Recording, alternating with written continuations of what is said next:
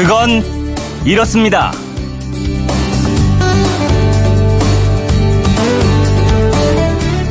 안녕하십니까. 오승훈입니다.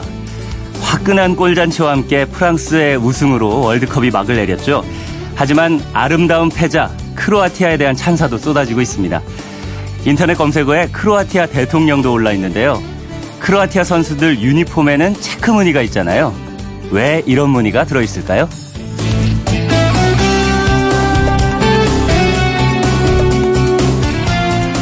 크로아티아 유니폼에 체크 무늬가 들어있는 이유, 그건 이렇습니다. 이 격자 체크 무늬 마치 서양 장기 체스판 모양 같죠? 맞습니다. 이 체스와 관련이 있습니다. 10세기 말 이탈리아 지역의 도시국가 베네치아의 침입으로 크로아티아 스테판 왕이 포로로 잡혔는데요. 베네치아에서 온 총독과 크로아티아 왕 모두 공교롭게도 체스가 취미였다고 합니다. 그래서 베네치아 총독이 내기를 제안해요. 체스를 둬서 나를 이기면 당신을 감옥에서 풀어주겠소. 결국 두 사람은 세 판의 체스를 뒀는데요. 크로아티아 왕이 모두 이겼고요. 스테판 왕은 약속대로 감옥을 나와서도 외세에 맞서서 대항했다고 합니다. 크로아티아 사람들은 이 일화를 계기로요. 체크 무늬를 자신들의 상징 무늬로 삼았고요. 국기에도 사용하고 있습니다. 오늘 경기도 체크 무늬의 자존심을 지키면서 투지만큼은 세계 최고였다는 평가를 받고 있죠. 그래서 더욱더 큰 박수가 쏟아지는 것 같은데요. 왜 젖잘싸라고 하죠? 졌지만 잘 싸웠다. 질 때 지더라도 이 최선을 다하는 모습은 언제나 감동입니다.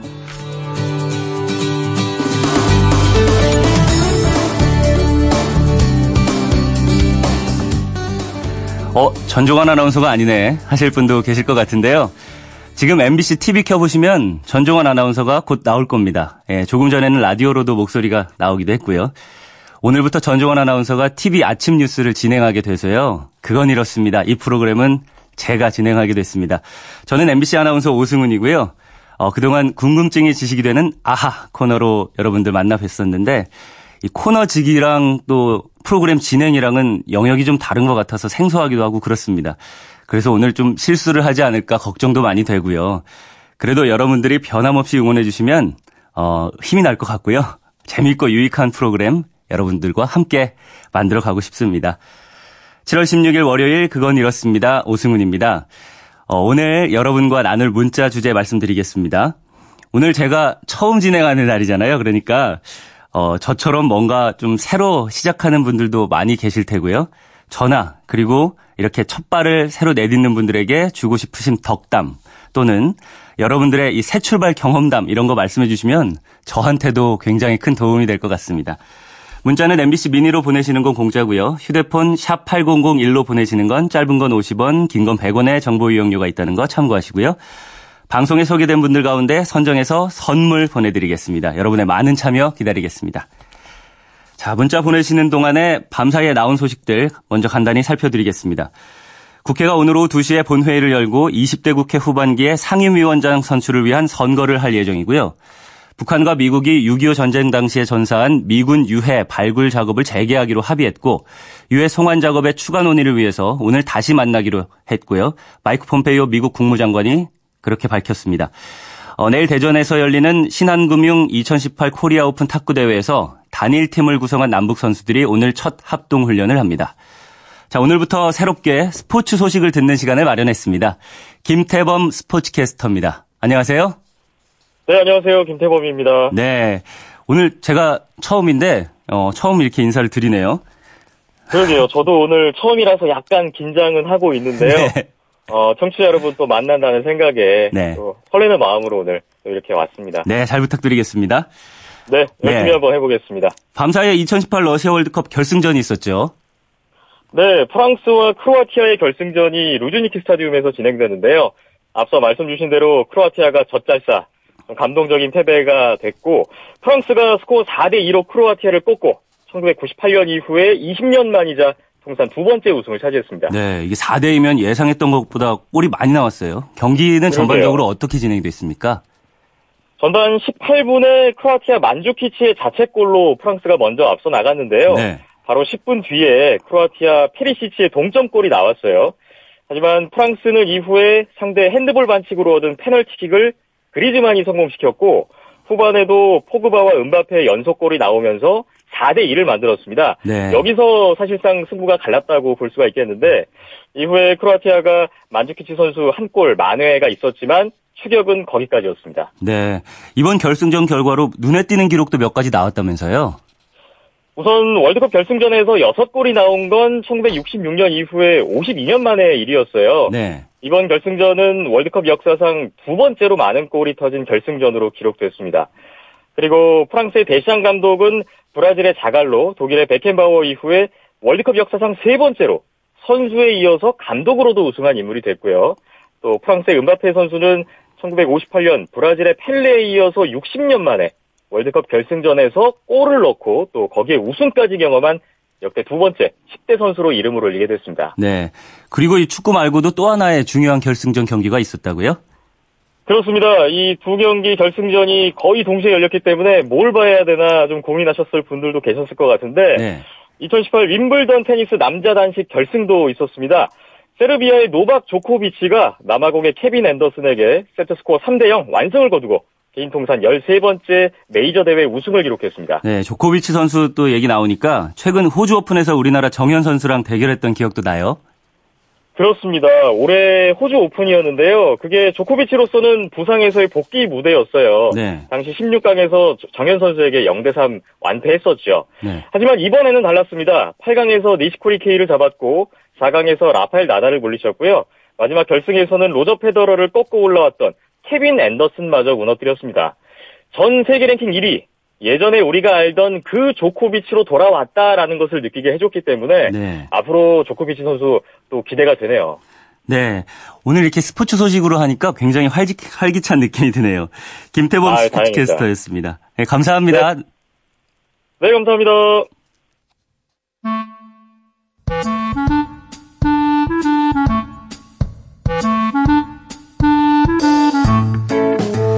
오늘을 꽉 채워줄 생활 정보 알려드립니다. 오늘을 채우는 여자 곽지연 리포터 나오셨습니다. 안녕하세요. 네, 안녕하세요. 네. 축하드립니다. 아, 예. 아, 같은 자리에 앉다가 이제 여기서 뵙네요. 아, 예. 네. 그러게요. 저 호흡을 맞추는 건 아, 처음이잖아요. 아, 그러게요. 잘 부탁드립니다. 승진하신 거죠? 축하드립니다.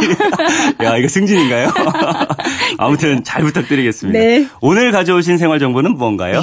이제 주말 동안에 인터넷 쇼핑몰이나 TV 홈쇼핑에서 물건 구매하신 분들 계실 거예요. 네, 그 제 아내도 주말 동안에 는 그런 거 많이 하더라고요. 네네. 근데 이렇게 주말이 지나서 오늘쯤 되면 이거 괜히 샀나 싶을 때가 있거든요. 또 떨리는 마음으로 택배만 기다렸는데 막상 물건이 왔는데 정말 내 마음에 안 드는 경우도 많이 있고요. 네. 특히 요즘은 실제로 실물을 보지 않고 물건 구매하는 경우가 더 많아서 더 그럴 수가 있는데요. 근데 이런 것들 보면 되게 이렇게 적혀 있어요. 단순 변심으로 인한 환불은 불가. 네. 음. 이렇게 떡하니 고지가 되어 있습니다. 그래서 환불하고 싶어도 못하고 그냥 포기하고 마는 경우가 아유. 많이 있거든요. 네. 이럴 때 환불할 수 있는 방법 중에 하나가 바로 내용 증명입니다. 아, 내용 증명이요? 네. 뭐 내용 증명 종종 들어는 봤지만 네. 해본 적은 많이 없으실 거예요. 그렇죠. 그렇죠. 네. 그래서 오늘의 정보는 내용 증명 이 정도만 알면 다 할수 있다입니다. 네, 내용 증명 이렇게 하면은 뭐 약간 법률적인 느낌도 그렇죠. 나고요. 그래서 어렵기 때문에 뭔가 에이 그냥 말지 뭐 음. 이런 생각하는데 어렵지 않은가 봐요. 그러니까요. 대부분은 그렇게 생각들 하시는데요. 네. 그래서 제가 한국 소비자원에 대신 한번 문의를 해봤어요. 네. 기본적으로 소비자 보호법에 따르면 방문 판매, 전자상거래, 전화 권유 판매, 할부 거래 등등 7일에서 14일 이내에 청약 철회가 가능합니다. 네. 그러니까 소비자의 단순 변심이라도 구매 취소가 가능하다는 얘긴데요. 14일이네. 네. 어, 종종 7일 이내인 것들도 있고요. 네 네. 근데 전화 권유위에서 건강식품을 구입했어요. 그리고 스포츠센터 이용권을 계약했다. 근데 취소하고 싶을 때가 있잖아요. 네. 그리고 인터넷 쇼핑몰이나 TV 홈쇼핑에서 물건을 구입했는데 물건이 약속된 날짜까지 안 왔거나 아니면 받았는데 물건이 마음에 안 들 때 이럴 때 보내시면 됩니다. 음, 마음에 단순히 안 들어도 할 수 있는 거죠. 네네 맞습니다. 이제 가장 좋은 건 그냥 바로 얘기해서 환불해 준다고 해주면 정말 너무나 좋겠지만 단순히 구두상으로 청약 철학을 하겠다고 하면 좀 그 부분을 명확하게 받아들이지 않는 경우도 많고요. 네. 판매자가 사실을 부인하거나 거절할 경우도 종종 아, 있거든요. 이런 곤란하겠네요. 그렇죠. 어, 이럴 때 서면으로 정확하게 내용 증명을 우편으로 보내놓으면 이제 판매자에게 계약 해지 의사를 밝혔다는 걸 증빙할 수 있는 자료로 활용될 수가 있습니다. 음. 그러니까 아무래도 확실한 방법. 방법인 거죠. 그렇죠. 그래도 아무래도 공식적인 서류를 쓰는 거잖아요. 그렇죠. 그러니까 쓸 때 어떤 내용을 써야 할지 또 궁금한데요. 네, 기본적인 내용은 내가 언제 무엇을 얼마에 어떻게 샀는지 왜 이 구매를 취소하려고 하는지에 대해서 쓰신다고 보시면 됩니다. 네. 이제 국번 없이 1372 소비자 상담센터로 전화하시면 자세한 설명 받아보실 수 있고요.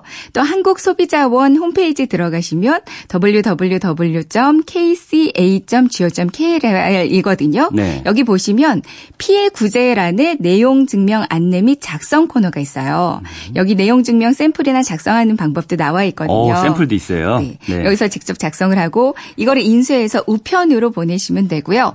이제 우체국 홈페이지를 보셔도 내용 증명 서비스를 지원하고 있습니다. 다만 우체국 홈페이지 이용하실 때는 공인 인증서와 우체국 회원 가입이 돼 있어야 하고요. 네. 이제 한국 소비자원에서는 거래할 때 판매자의 연락처를 반드시 파악해 두는 게 좀 중요하다고 하더라고요. 음. 그러니까 방문 판매할 때는 반드시 또 계약서를 요구하는 하는 게 좋겠고요. 어, 이 방문 판매, 전화 권유 이런 뭐 온라인 거래 이런 걸로 뭔가를 구입했는데 또 취소하고 싶을 때 요 음. 내가 언제 무엇을 얼마에 어떻게 음. 샀는지 네. 이거 기억해두면 좋겠네요. 네. 이 정도만 알아도 충동적으로 구매한 아니면 정신없이 동의한 구매 계약 취소할 수 있는 내용 증명을 쉽게 하실 수 있습니다. 네. 오늘 내용 들으시고 더 궁금한 게 있으시면 1372 소비자 상담센터에 전화하시면 자세한 상담 받으실 수 있을 네. 거예요. 네. 1372 소비자 상담센터 이것도 기억해 두시면 좋을 것 같습니다. 네, 맞습니다. 네. 오늘을 알차게 채운 꽉 찬 정보였습니다. 네. 네, 감사합니다. 네, 지금까지 고맙습니다. 오늘을 채운 오늘을 채운 여자 곽지연 리포터였습니다. 감사합니다. 네.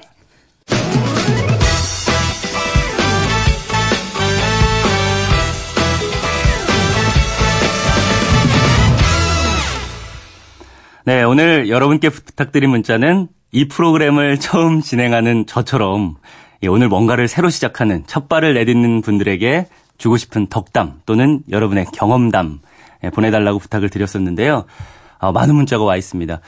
4863님께서 첫 출발 환영합니다. 회사 면접도 그렇고 면접 볼 때 잘해봅시다 하는 마음을 퇴직할 때까지 마음이 변치 않아야 되듯 새 출발할 때 마음을 끝까지 가져갑시다. 그건 이렇습니다. 늘 파이팅 하셨습니다. 네. 아, 이게 새 출발하는 분을 포함해서 저한테도 이렇게 응원의 메시지를 보내주셨고요. 감사합니다. 축하해요. 796468님의 문자입니다. 오승훈 아나운서 승진하신 거죠? 잘하실 거예요. 똑부러지게 진행하는 것 들었어요. 화이팅 하셨습니다. 아, 응원 문자들 많이 보내주셨네요. 감사합니다. 열심히 해보겠습니다. 굉장히 떨리고 있어요, 근데. 네, 7150님께서 우보천리 마음으로 출발하세요. 네, 소걸음으로 느릿느릿 가다, 가도 반복하기를 멈추지 않으면 천리길에 이를 수 있다. 이런 뜻입니다. 우보천리. 예, 이 네 글자로 이렇게 좋은 말을 기억할 수 있다는 것도, 아, 괜찮네요.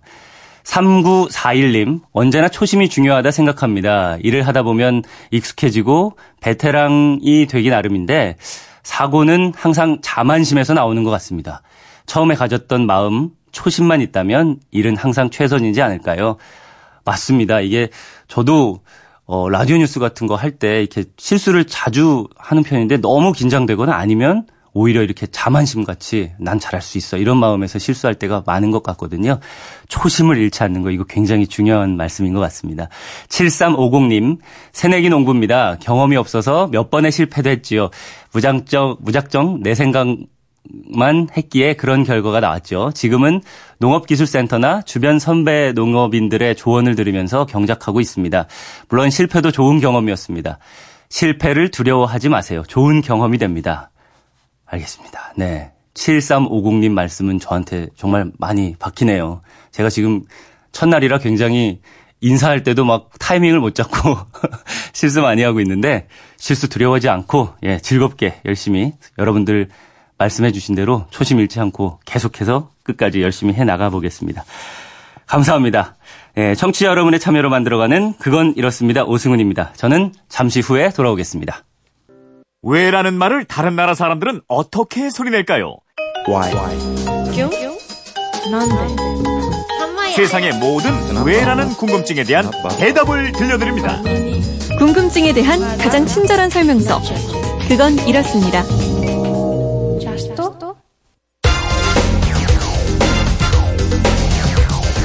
궁금증이 지식이 되는 아하! 해마다 찾아오는 남극으로의 길. 얼음장 같은 남극의 관문을 지나 먹이를 찾아온 바다의 순례자.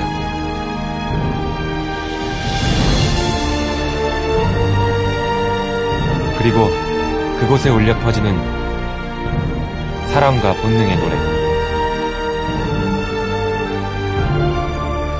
네. 몇 년 전 MBC TV에서 방송됐던 다큐멘터리 남극의 눈물 프롤로그 부분 들어보셨는데요. 휴대폰 뒷번호 7172 쓰시는 청취자분께서 이런 궁금증 주셨습니다. 날씨가 너무 덥습니다. 본격적인 무더위는 이제 시작이라니 올여름을 어떻게 나야 할지 무섭습니다. 지구에서 가장 추운 남극에 잠시 있다 오면 좋겠다는 생각을 하다가 문득 남극에도 냉장고가 있을까? 아, 필요할까? 하는 궁금증이 생겼습니다. 아, 필요한가요? 제 궁금증도 시원하게 풀어주시겠죠? 이렇게 문자 보내셨고요. 네, 어떤 궁금증이든 다 풀어드리겠습니다. 제가 이 코너를 진행하면서 여러분께 이렇게 어, 궁금증을 풀어드렸었는데 제가 진행을 맡게 돼서 오늘부터 이 아하 코너를 맡을 새로운 분 소개해드리겠습니다. MBC 아나운서국의 새로운 얼굴 신입사원입니다. 전문 용어로 뉴페이스라고 하죠. 이영은 아나운서입니다. 안녕하세요. 네, 안녕하세요. 네, 이영은 아나운서는 라디오 방송 처음이죠. 어, 아마 방송 자체가 처음입니다. 음, 우리 아나운서국에서는 라디오 뉴스를 처음 하거든요. 네. 매번. 근데 지금 라디오 뉴스도 하기 전에 여기 들어온 거잖아요. 네, 맞습니다. 와, 이 처음 청취자 여러분들께 그 마음을 담아서 한번 인사를 해주시죠.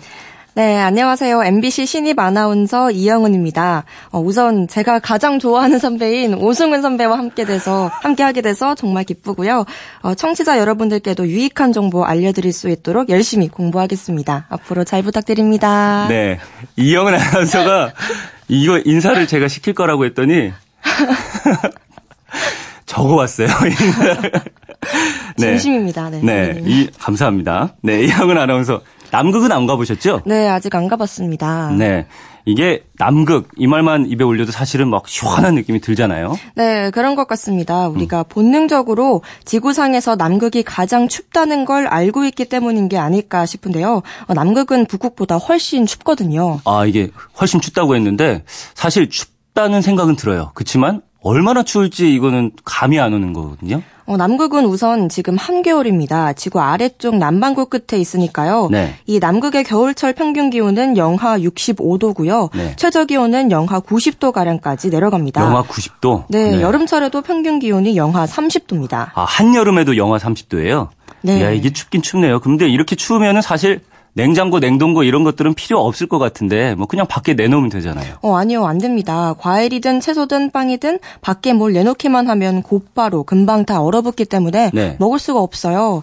그래서 꼭 필요한 것이 냉장고입니다. 음. 우리 가정에서는 냉장고가 음식을 시원하게 해서 상하지 않도록 저장해주고 냉동시켜주는 기계잖아요. 네. 하지만 남극에서는 음식물이 얼지 않도록 유지시켜주는 역할을 하는 기계입니다. 네. 그러면은 남극에서는 냉장고라고 부르지 않고 온장고 이렇게 불러야 되는 거 아니에요? 어, 네, 그래야 할지도 모르겠습니다. 아무튼 냉장고는 필수 가전이고요. 네. 아, 그리고 남극에는 에어컨도 있다는 거 알고 계셨나요? 에어컨이요? 네. 이거는 뭐 문만 열면 그냥 찬바람 쌩 들어올 텐데 에어컨이 무슨 필요가 있을까요? 어, 진짜입니다. 남극에는 식물 공장이 있는데요. 네. 우리나라가 세운 세종기지라든가 다른 나라의 연구소에 근무하는 사람들에게 채소나 과일을 공급하기 위해 세운 공장입니다.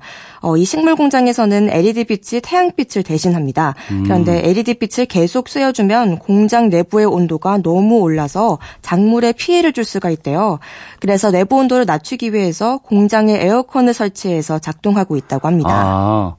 근데 이렇게 남극이 추운 데는 좀 이유가 있을 것 같다는 생각이 듭니다. 네, 산을 높이 올라갈수록 기온이 낮아지잖아요. 비슷합니다. 남극 대륙은 평균 높이가 2,500m 정도로 지구에 있는 대륙 중에서 가장 높고요. 아, 예. 네, 땅을 온통 얼음과 눈이 덮고 있기 때문에 태양이 아무리 뜨겁게 비춰도 이 태양과 빛, 태양빛과 열을 거의 반사해 버립니다. 음, 그러니까 얼음과 눈이 흰색이니까 태양열을 반사해서 받아들이지 않는 그런 거군요.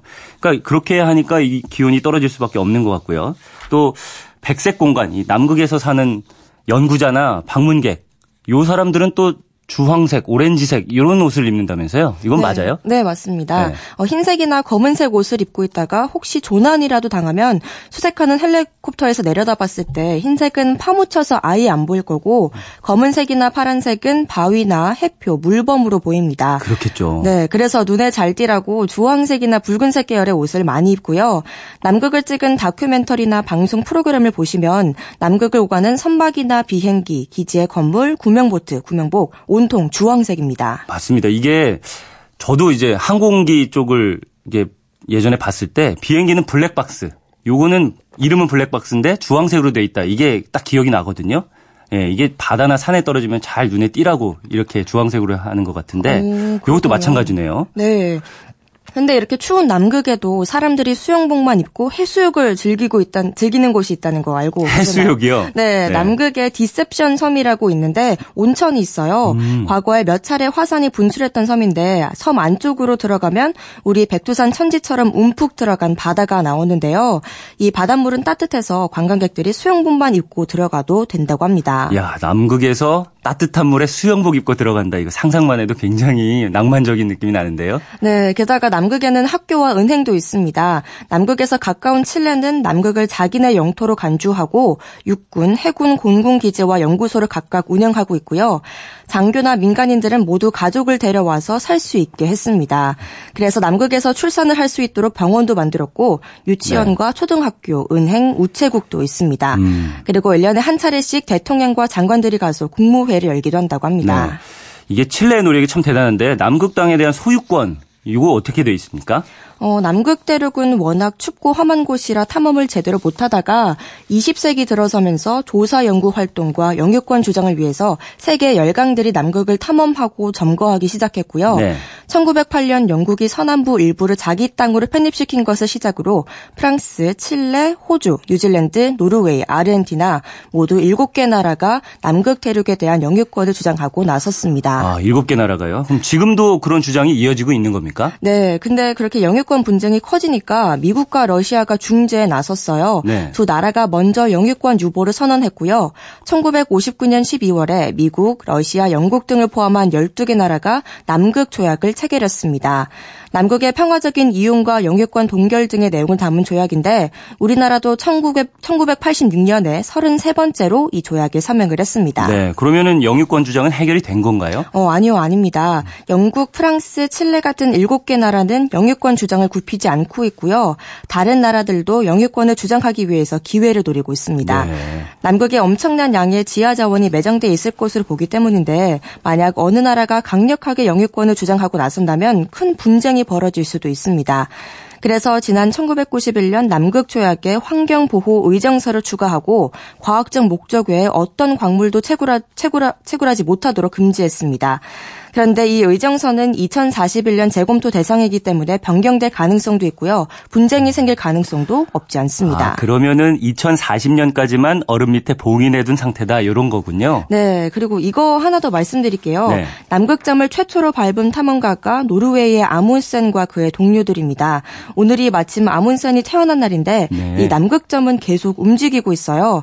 그래서 매년 1월 1일이 되면 남극의 극점에 있는 아문센 스콘 미국 기재 과학자 들이 GPS를 이용해서 남극의 정확한 위치를 알리는 표지판을 설치하고 있습니다. 아, 그러면은 남극이 움직인다는 얘기예요. 네, 맞습니다. 1년이 지나면 표지판의 위치가 보통 10m 가량 이동하는데요.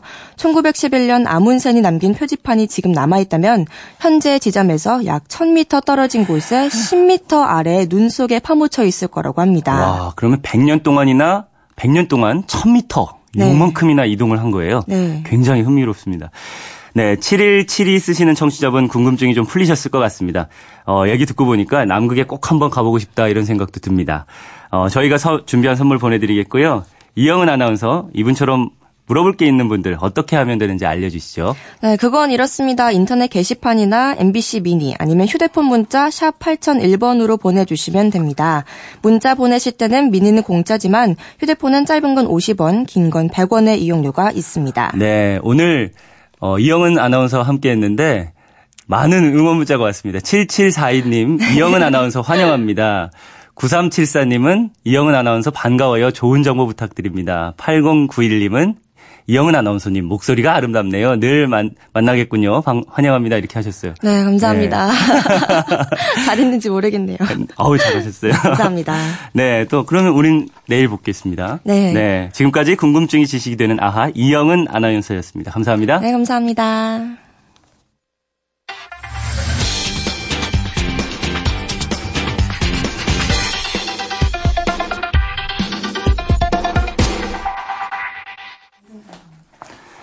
네, 궁금한 키워드를 알아보는 키워드 인터뷰 코너. 오늘은 우리가 항상 중요하다고 말하는 시작, 어, 처음, 어, 요거 뇌에서는 어떻게 처음을 인식할지 오늘의 키워드 시작과 뇌에 대해서 뇌과학자 장동선 박사님과 얘기 나눠보겠습니다. 박사님 안녕하세요.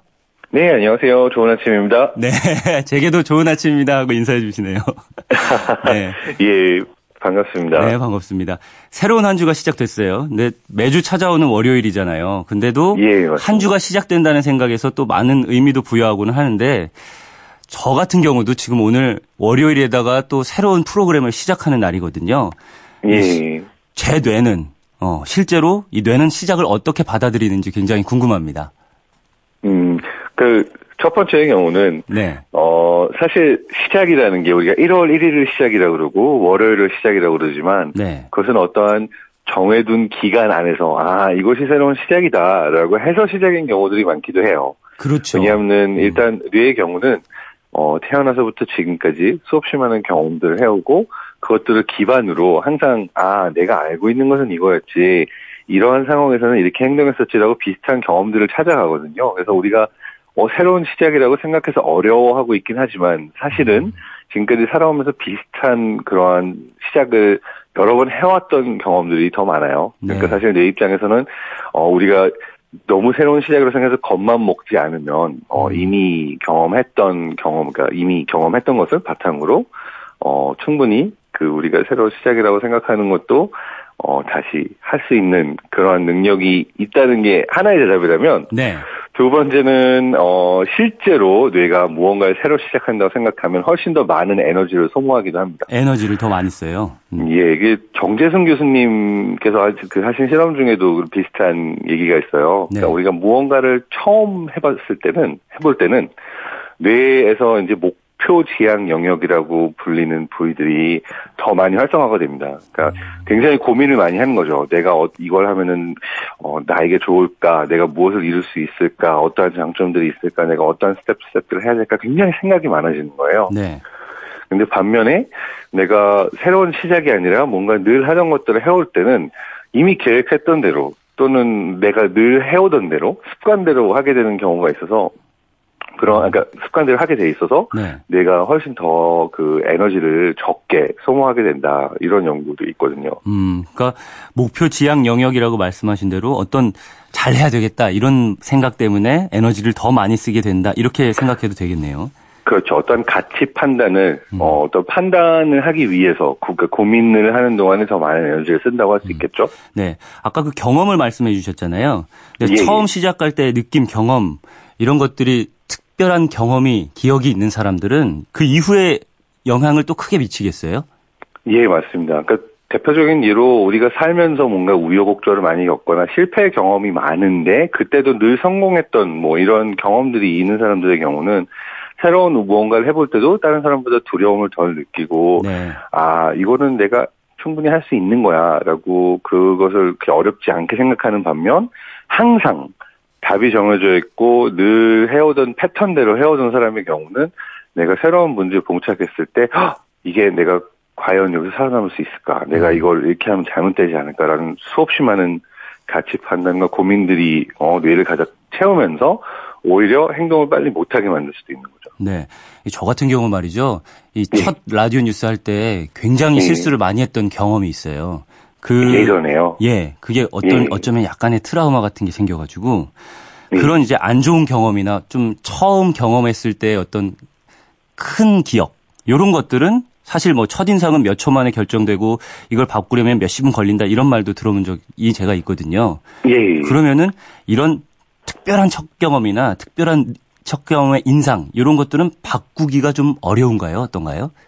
예, 그, 그러니까 우리가 굳이 나눠 생각하자면, 네. 맨 처음에 받는 인상이나 맨 처음에 우리 뇌에 각인되는 것들이 좀 크게 남기는 해요. 음. 그러니까 예를 들어서 누군가를 봤을 때 처음에 굉장히 불쾌한 행동을 어떤 사람이 했다라고 그 사람의 첫인상을 우리가 받게 되면 네. 나중에 그 사람이 좋은 이미지를 바뀔 수는 있지만 그 첫인상을 좋게 받았을 때 비해서는 그 조금 바뀌는 게더 어려울 수도 있는 거예요. 그래서 어떤 첫 경험, 트라우마, 뭐 말씀하신 것처럼 그런 것들이 좀 뇌에 기억이 크게 남는 경향이 있어서 네. 아마 오 아나운서님께서는 그 첫 시작 때 실수했던 것보다는 그래도 베테랑처럼 훨씬 더 잘 경험했던 경험들이 숫자로 따져보면 훨씬 더 많을 거 아니에요. 네. 그럼에도 불구하고 그 첫 경험이 이렇게 기억에 남는다는 거는 말씀하신 것처럼 우리가 그러한 처음을 또 더 크게 기억하는 부분들이 있기도 해서 그렇습니다. 어, 그 뇌들은 그러면은 어, 어떤 특별한 경험 이런 것들을 더 잘 기억하고 여기에 더 뭐 뭐라 그럴까요? 에너지 같은 것 쓸때 이런 것들에 더 집중하게 되는 그런 메커니즘 같은 게 있는 건가요? 네, 맞습니다. 음. 그 사실 그러니까 모든 생명체는 인간도 포함해서 살아남기 위해서 그러니까 진화했잖아요. 네. 그러다 보니까 살면서 뭔가 내가 이거는 특별히 나빴거나 뭐 그걸 더 세게 기억하긴 합니다. 뭐 아니면 특별히 좋았거나 이러한 부분들을 더 많이 기억할 수밖에 없죠. 예를 들어서 어 그냥 무난하게 흘러갔던 어떠한 경험들 같은 경우는 뇌 네. 입장에 있어서 아 그렇구나라고 이걸 특별하게 기억하거나 하지 않는 경험들이 많아요. 왜냐하면 내가 뭔가 굉장히 큰 보상을 얻을 수 있어서 다음에도 여기 가면은 이렇게 하면은 잘할 수 있겠구나라고 하는 것들도 기억할 거고 뭔가 굉장히 아팠기 때문에 아 여기든 이건 위험했어. 이건 굉장히 나한테 안 좋은 경험이었어라는 음. 것도 어, 더 중요하다고 생각하기 때문에 네. 말씀하신 것처럼 삶의 이벤트 모든 이벤트들이 똑같이 기억되는 것은 아니고 뭔가 어떠한 우리의 감정적 value 중에서도 뭐 우리가 특별히 긍정적이거나 특별히 부정적이라고 느꼈던 그런 기억들이 더 강하게 기억되는 어, 예들이 많습니다. 네. 그러면 일상적으로 반복되는 것보다는 특별한 경험들이 기억에 남는다 이렇게 정리를 할 수가 있을 것 같은데. 예. 또한 또 새로운 아까 시작으로 돌아가자면 네. 어, 다양한 경험들을 그러니까 내가 당황했고 내가 좀 어려워했지만 어떠한 새로운 경험들을 많이 한 사람일수록 다시 시작하는데 그리고 실패를 두려워하지 않는데 조금 더 자신감 있게 대응할 수 음. 있기도 하겠죠. 어쩌면 새로운 경험을 해봤다는 그런 기억들이 자신감으로 바뀌어서 표현될 수도 있다는 말씀이네요. 네, 맞습니다. 네. 그한 가지 메시지가 재밌는 게 이것도 제 최근에 정재승 교수님 새로운 책 읽으면서 어 제가 좋아했던 연구들이 다시 나오기도 하고 해서 좋아했던 것 중에 하나가 네. 어 보통 우리는 너무 많은 고민들을 해요 살면서. 네, 맞습니다. 근데 그 사실 그런 얘기가 있어요. 좀 쉽게 얘기하자면 어 누군가가 이제 죽을 때가 다 돼가지고 네. 아 내가 이거 하지 말 걸 이라고 후회하는 경우보다 내가 이런 걸 해봤으면 얼마나 좋았을까라고 후회하는 경험이 훨씬 많다는 거예요. 음, 근데 실제로 삶 속에서도 사실 그래 일단 한번 하고 보자라고 하는 것은 뇌의 경험이 되는데 그거보다는 굉장히 "헉, 이거 해도 될까 이거 해도 될까 뭔가 너무 우리가 신중하게 행동하려고 너무 많은 고민들을 해서 사실은 손해 보는 경험들이 더 많다 네. 이런 얘기들이 나오거든요. 음. 근데 실제로도 그렇습니다. 그러니까 내가 살면서 더 큰더 많은 것을 얻을 수 있는 방법은 어, 용감하게 빨리빨리 도전해보고 네. 너무 고민해서 우리가 시간을 많이 뺐거나 뇌의 에너지 소모를 많이 하지 않는 게 오히려 빨리 행동해보고 어 실패도 해보고 음. 그래서 빨리 배우는 게 더 좋다는 그런 결론을 내릴 수 있을 것 같습니다. 저한테도 굉장히 많은 도움이 되는 말씀 같아요. 마지막으로 그러면 요것만 여쭤볼게요. 예, 예, 예. 이게 처음 인지된 경험이나 느낌 이런 것들이 기억에 남아 있는데 예. 요것들을 바꿀 수 있는 혹시 구체적인 방법 같은 게 있을까요? 음 구체적인 방법이라면 네. 그 내가 예를 들어서 처음이라고 우리가 정의했던 순간 있잖아요. 네. 그 순간을 어떠한 다른 맥락에서 다시 해보는 거예요. 그 다시 그 경험을 해보면서 그때는 긍정적으로 기억을 남기는 거죠. 음. 예를 들어서 뭐그 오승훈 아나운서님께서 맨 첫 경험이라고 했을 때 아 그때 내가 실수해서는 기억이 있다고 했지만 네. 지금 또 새로운 방송을 또 맡아서 시작하면서 근데 이 첫 경험은 너무 좋았어. 너무 내가 잘한 것 같아. 라는 형태로 그 새로운 첫 경험에 대해서 긍정적인 기억들을 다시 만드는 것들이 중요하긴 하죠. 근데 이런 게 있습니다. 부정적인 기억이 워낙 강해서 네. 그 부정적인 기억보다 더 좋은 긍정적인 그 기억을 남기려면 한 4배, 5배 정도 긍정적인 기억을 많이 남기긴 해야 된대요. 네. 어쩌면 아까 말씀하신 대로 이렇게 새롭게 예. 도전하는 마음으로 다시 그 처음을 경험해 보는 것 이런 것도 좀 필요할 것 같습니다. 맞습니다. 네. 늘 성공하려고 생각하는 것보다 어떻게 보면 아 그냥 하다 보면은 점점 나아지겠지라는 마음이 최고일 수도 있습니다. 네. 감사합니다. 지금까지 뇌과학자 장동선 박사님과 시작과 뇌에 대해서 얘기 나눠봤습니다. 박사님 감사합니다. 예, 감사합니다. 많은 새로운 시작이 있는 좋은 하루 되세요. 감사합니다. 네, 주말 내내 많이 더우셨죠? 기상청의 이효은 리포터 연결해서 날씨 알아보겠습니다. 이효은 리포터. 네, 오승환 아나운서 반갑습니다. 예, 안녕하세요. 이렇게 목소리로만 듣다가 직접 인사 나누니까 좋네요. 어, 좋네요. 네. 앞으로 잘 부탁드립니다. 잘 부탁드립니다. 네. 전해주시죠. 네, 더위가 지칠 줄을 모릅니다. 이번 주도 폭염, 열대야가 계속 이어질 것으로 예상됩니다. 보통 여름철 우리나라의 더위에 가장 큰 영향을 주는 게 북태평양 고기압인데 이번엔 티벳 고기압이라고 불리는 대륙 열적 고기압, 이 두 뜨거운 고기압이 동시에 우리나라를 뒤덮고 있어서요. 평년보다 4도에서 7도 가량이나 높은 기온 분포를 보이고 있습니다.